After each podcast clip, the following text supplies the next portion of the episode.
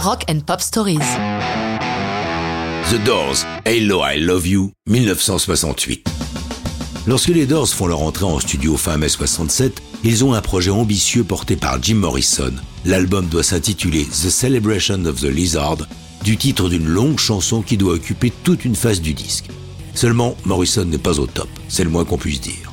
Il réagit mal au succès grandissant du Quatuor et sombre de plus en plus dans l'alcool et les drogues les plus diverses. Les trois autres décident de le placer discrètement sous la surveillance de Bobby Nowirth, un musicien ami et futur producteur pour les plus grands. Morrison est défoncé, mais pas idiot. Rapidement, il va virer Nowirth. Tout cela n'arrange pas leurs affaires. Leur leader est à sec d'inspiration. Krieger, Manzarek et Densmore ne veulent pas de cette trop longue chanson. Ils ne vont en conserver que la partie centrale. Pourtant, il faut bien donner à leur maison de disques un album complet.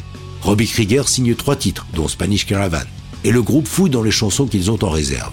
C'est ainsi qu'il retrouve un titre écrit par Morrison en 65, Hello I Love You. Il l'a composé après avoir vu marcher sur le sable de la plage de Santa Monica une femme splendide.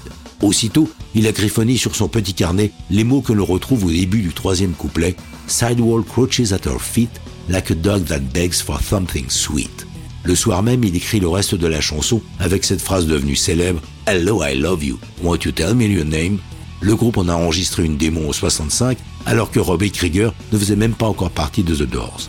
Musicalement, la chanson est très inspirée par le All Day and All of the Night des Kings, tellement inspirée d'ailleurs qu'avant de risquer un procès, les Doors décident de rétrocéder une partie des droits aux Anglais. Pour avoir le son de guitare qu'il souhaite sur Hello I Love You, Krieger utilise une fuzzbox afin d'obtenir le son distordu qu'il adore sur le Sunshine of Your Love de Clapton avec le trio Cream. L'album ainsi bricolé, finalement intitulé Waiting for the Sun, est très court avec seulement 32 minutes de musique.